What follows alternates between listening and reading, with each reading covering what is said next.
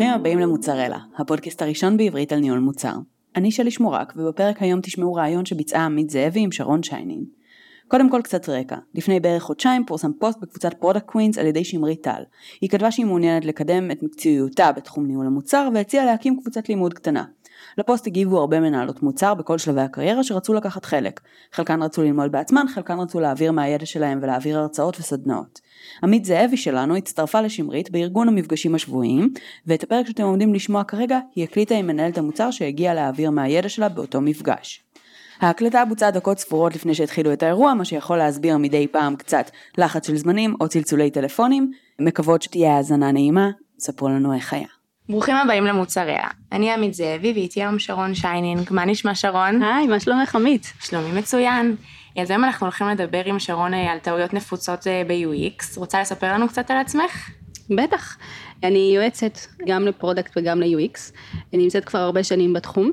עבדתי במשך שבע שנים ב-SAP, אחר כך עוד שנים בתפקידי product, גם אחר כך בחברת מייקרוסופט אה, ב-product, והיום אני יועצת כבר ארבע שנים. וואו, איזה גם יופי. גם ל-product וגם ל-UX, וגם אני עושה mentoring למנהלי מוצר מתחילים בעיקר. איזה יופי, נשמע מעניין ומרשים. אז אה, מה הטעות הכי קשה ונפוצה שאת שומעת עליה בעולם ה-UX? וואו, יש כמה טעויות. אני, הטעות הכי קשה שגם קשורה לעולם הניהול מוצר, קשורה בכלל באזור ההגדרה. של למה אנחנו צריכים לאפיין את זה ומה זה צריך להכיל. הרבה פעמים אני יכולה לשבת עם אנשים והם יגידו לי שצריך איזשהו פיצ'ר מסוים. הם יכולים להגיד לי איך הכי נכון לפתור את זה או יגידו אולי נפתור את זה בצורה כזאת או אחרת.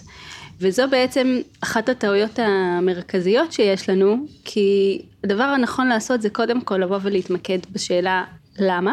ולאיזה מטרה זה משמש אותנו? ובהגדרה שלה אנחנו צריכים שיהיה לנו הסבר מאוד מאוד ברור ומאוד טוב למה אנחנו עושים משהו ובאמת מה זה משרת.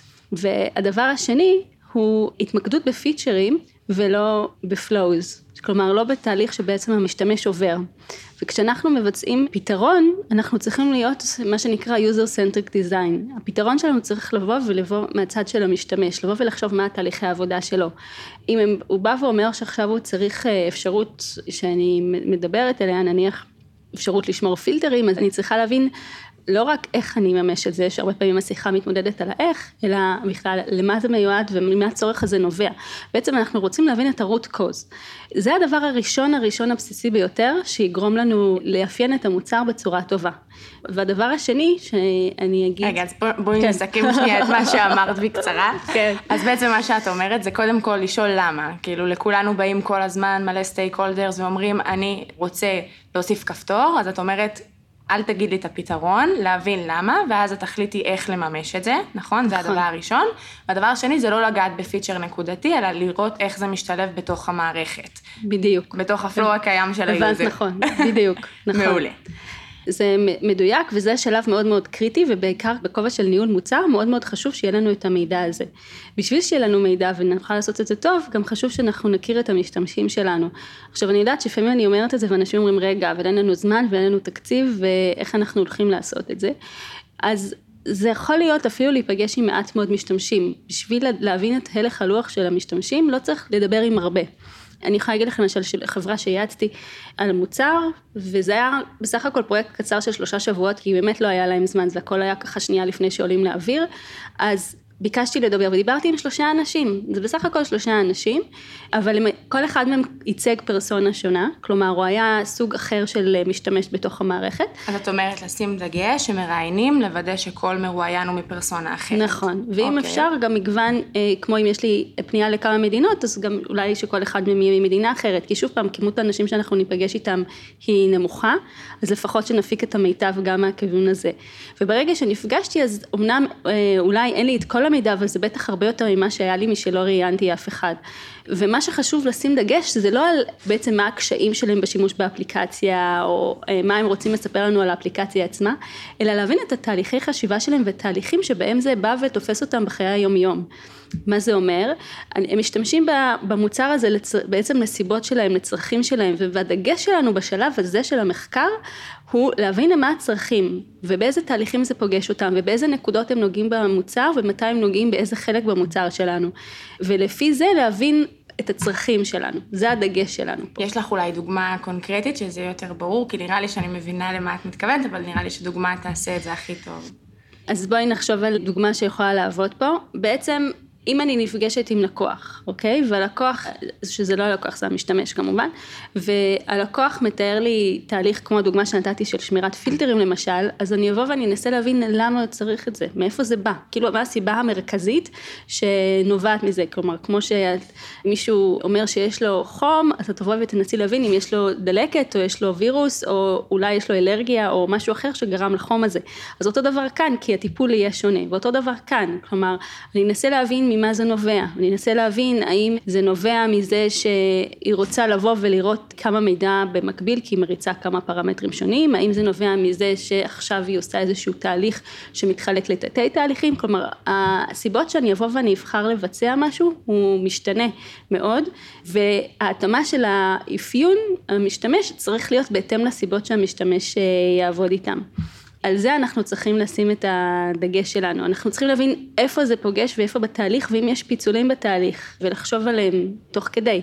אם אני אחשוב למשל, אני אתן לך עוד דוגמה. אם אני למשל מדברת על הוספה של משתמשים, ניהול משתמשים, שזה משהו יחסית בסיסי, נכון? בסיסי ופשוט. אז אני כן רוצה לדעת, אוקיי, מה הדברים שעוזרים לי לקבלת ההחלטות שלי, מה הדברים שאני צריכה לדעת. אולי למשל יש לי קבוצות של משתמשים, וכשאני מוסיפה משתמש, אז אני ארצה לראות מה ההרשאות שיש לאותם משתמשים. אולי אני צריכה לחשוב על תהליך אחר שגם אה, עושים דיאקטיבציה למשתמש, שאולי לא הייתי חושבת על זה כי זה לא נמצא ב-state of mind שלי.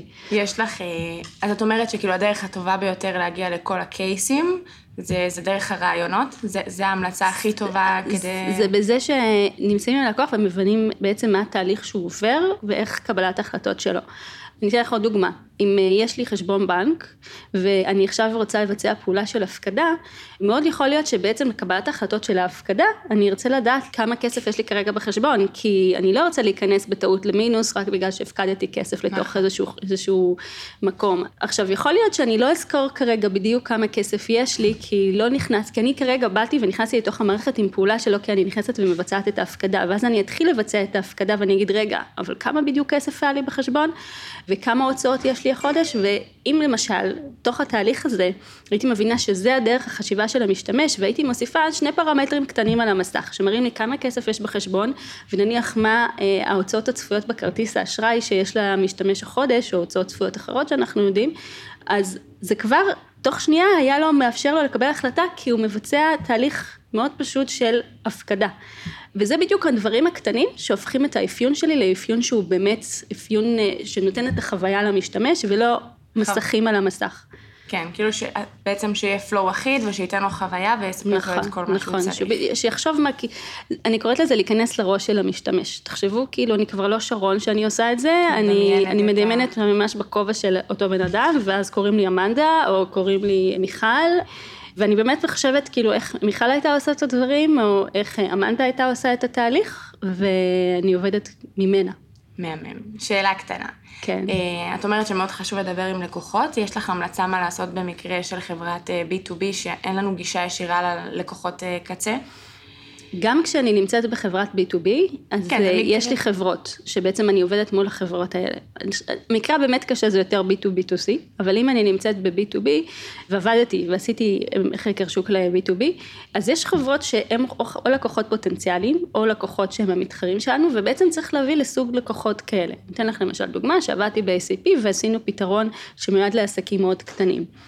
אז פשוט נפגשתי עם עסקים מאוד קטנים, עכשיו יש כל מיני סוגים של עסקים, אז חיפשנו עסקים שהם פחות או יותר בסדר גודל של חברה שמתאימים אה, לסוג אה, מוצר שאנחנו רוצים, ואם המוצר שלנו למשל הוא מיועד בעיקר לתחום של e-commerce, אז אני אנסה לחפש חברות מאוד קטנים. קטנים שיש להם e-commerce. אם אני רוצה ללכת על מוצר אחר, אחת הדרכים היותר יעילות למצוא לקוחות היום, זה להשתמש בפייסבוק. באמת, זו פלטפורמה נהדרת, ואיך אני משתמשת בפייסבוק? כמעט לכל דבר היום יש קבוצה בפייסבוק, כמו הקבוצה הנפלאה שלנו של ה-Product Queens, אז יש קבוצות נפלאות ויש לך עסקים קטנים בתל אביב ויש לך עסקים קטנים בעולם. יש לי אפליקציה לאיפור, אז יש קבוצה של מכורי איפור, אז אני אכנס לקבוצה ששמה ואני יכולה לדלות שמה ולשאול שאלות ואני יכולה גם לשאול את השאלה, היי, אני רוצה קצת להכיר יותר אישית, אני עושה עכשיו איזה מוצר וכמות ההתנדבות שתהיה לך בקבוצות כאלה היא בדרך כלל מאוד מאוד גדולה וזאת הדרך מספר אחת היום בעיניי לבוא וליצור קשר עם משתמשים. אותו דבר בספורט, אותו דבר בכל תחום אחר שתרצי, יש כל כך הרבה קבוצות וכל כך הרבה אנשים שנמצאים שם שבטוח תוכלי למצוא את השלושה חמישה אנשים שיסכימו לדבר איתך. הבנתי. מעולה, זאת אומרת שתמיד אפשר למצוא, תמיד. לחשוב בדרכים יצירתיות כמו קבוצות, אה, כן. גם אם זה לא מישהו ישיר אבל משהו שמדמה את הלקוח ואת משתמש קצה שישתמש במוצר שלך. נכון, והכי חשוב לא לוותר על התהליך הזה, כי זה באמת שלב קריטי, שמשנה את ה-UX מאוסף של מסכים למשהו שבאמת נותן חוויית שימוש. הבנתי. רוצה לספר לנו על הדבר האחרון, על הטעות האחרונה? ברור לי שיש לך עוד המון, אבל אה, זמננו קצר. כן, אז אה, אני אדבר על נושא מאוד חשוב, שהוא הבנה שהמערכת שלנו, חוץ מסט של מסכים, היא גם צריכה לתת חוויה. בגלל זה נקרא חוויית משתמש. ובעצם אם אנחנו מסתכלים על זה, אנשים לא קונים דברים בגלל אה, רק הפונקציונליות שלה. אנחנו הרבה פעמים קונים דברים רק בגלל איך שהם נראים והחשק שהם יוצרים לנו. כמו שדן אראלי אומר, לא רציונלי ולא במקרה, וזה באמת לא במקרה. אנחנו אנשים ואנחנו מופעלים באמוציות. ואם ניקח כל אחת מהאפליקציות שאנחנו משתמשים בהן, אז אנחנו גם יכולים לבוא ולדמיין וליצור פרסונה בעצם לאפליקציה הזאת ולדמיין בן כמה הוא ואיך הוא ומה הדברים שמאפיינים אותו ואני בטוחה שאם אה, אני ואת שנייה נחשוב על סנאפצ'אט ונחשוב על סלאק או נחשוב על האפליקציה של הבנק שלך אז את תדמייני בן אדם אחר לגמרי שמייצג את האפליקציה וכאילו והערכים שלו הם יהיו ערכים שונים. וגם כשאנחנו מייצרות אה, מסכים אנחנו חייבות לתת את המקום הזה בעצם להוציא את הטיפוס שנמצא בתוך האפליקציה ולראות שהערכים האלה שאנחנו רוצים לתת נמצאים. בנוסף, בגלל שאנשים בעצם מתייחסים למוצר כמוצר שהוא חווייתי, אנחנו גם צריכות להכיל במוצר דברים שהם חייבים ולא לעשות רק דברים שהם פונקציונליים. וזה אומר לתת להם דברים שהם יותר delight experience, שזה מעבר ואנימציה יותר נחמדה בין המסכים, איזה שהם התנהגויות שיוצרות לי איזשהו קצת סוג של fun, גם אם זו אפליקציה מאוד מעונבת. את יודעת, יש את אפליקציה של ה-weather, שזו אפליקציה שיש לנו בטלפון, שבתכלס אין בה הרבה, היא בסך הכל מציגה לי את הטמפרטורה, אולי לחלוקה לשעות וימים, זה הכל. ועדיין כמעט כל מקום שאני מגיעה אומרים לי תראי איזה מדליק זה וכמות הפעמים שמפתחים באו ואמרו לי אבל תראי איזה מדליק זה ומסתכלים איתי על אפליקציה של ה-weather זה בגלל שיש להם המון דברים שהם delight במהות שלהם. יש לי את הרקע שמראה לי את אה, תמונה שונה שמשתנה בהתאם למזג אוויר פעם אני פתאום אראה שהיא קודרת ויורד גשם ופעם אני אה. אראה שזה חם וכאילו גם לך חם היא כאילו מרגישה איתי את הטמפרטורות. אה, יש להם אנימציה מאוד נחמדה, שאני עושה swipe, אז הכל מתכווץ פה והכל מתרחב כאן, ויש פה איזה שהן התנהגויות שנותנות את הממד הזה, שאנשים אומרים, וואי, כיף לי להשתמש באפליקציה, וזה מאוד חשוב לתת גם את המקום לדברים האלה. כמובן, גם מאפיינים של גימיפיקציה. עוד דוגמה שאני יכולה לתת לך, זה ליצור סקרנות אצל המשתמשים במקום הזה. שאנשים אומרים, יואו, אני רוצה להיכנס, כי זאת המטרה שלנו, כלומר, שהם קצת יתמכרו למערכת שלנו. ודוגמה מאוד טובה זה וואטסאפ. בוואטסאפ, כשאנחנו מסתכלים על וואטסאפ, אז כשאנחנו מקבלים את ה-push notification שלנו למסך הבית שלנו, אז הם מראים לנו רק את המשפט הראשון, הם אף פעם לא מראים לנו את כל ההודעה. נכון, הם. אה, ולמה הם עושים את זה? הם יכלו לשים לך את כל ההודעה, בדיוק כמו שהם מכניסים את זה לטלפון, אבל זה גורם לך את הסקרנות של אוקיי, התחלתי משהו, אני רוצה לבוא ולסיים את זה, אני חייבת לראות מה רשמו לי עוד, ותפתחי את האפליקציה ותקראי את כל ההודעה. וזה מה שהם רוצים, הם לא רוצים לעשות לך push notification ותקראי את ההודעות, הם רוצים שתכנסי לאפליקציה שלהם, שהאפליקציה שלהם תהיה פתוחה לך רוב הזמן.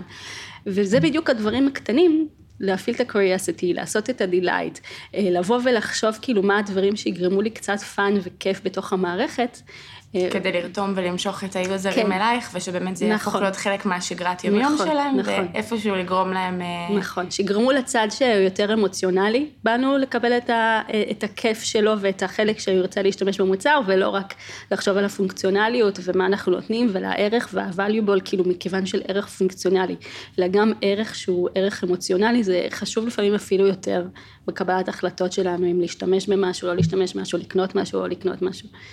באמת נקודה חשובה ומאוד מעניינת.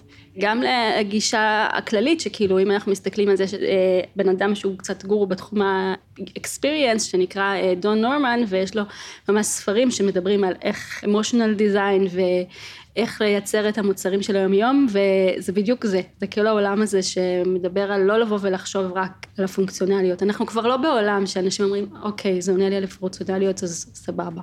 כן, הם מחפשים את המייל. כן, נכון. טוב, אז תודה רבה לך שרון, ותודה שהיית איתנו, בכיף. ממש נהניתי. גם אה, אני. תודה רבה, וניפגש בהמשך. בכיף. מקוות שנהנתם מהפרק, כדי לשמוע פרקים נוספים של מוצרלה, עשו לייק לעמוד בפייסבוק, הירשמו ל-RSS או באפליקציית הפודקאסטים שלכם. אם בא לכם לתמוך בעשייה שלנו, בפייסבוק, בסיידבר, יש מקום של חמישה כוכבים, תנו לנו דירוג, תכתבו עלינו כמה מילים של ביקורת, זה מאוד עוזר לנו לחשיפה. ותייגו בפרק מישהו שנראה לכם שהנושא רלוונטי אליו ויכול באמת ליהנות מהתוכן, שלחו את הפרק לחבר, וכמובן תגיבו לנו ותיתנו לנו פידבקים, אנחנו תמיד שמחים לשמוע מכם. תודה רבה על ההאזנה, ונתראה בפרק הבא. להתראות.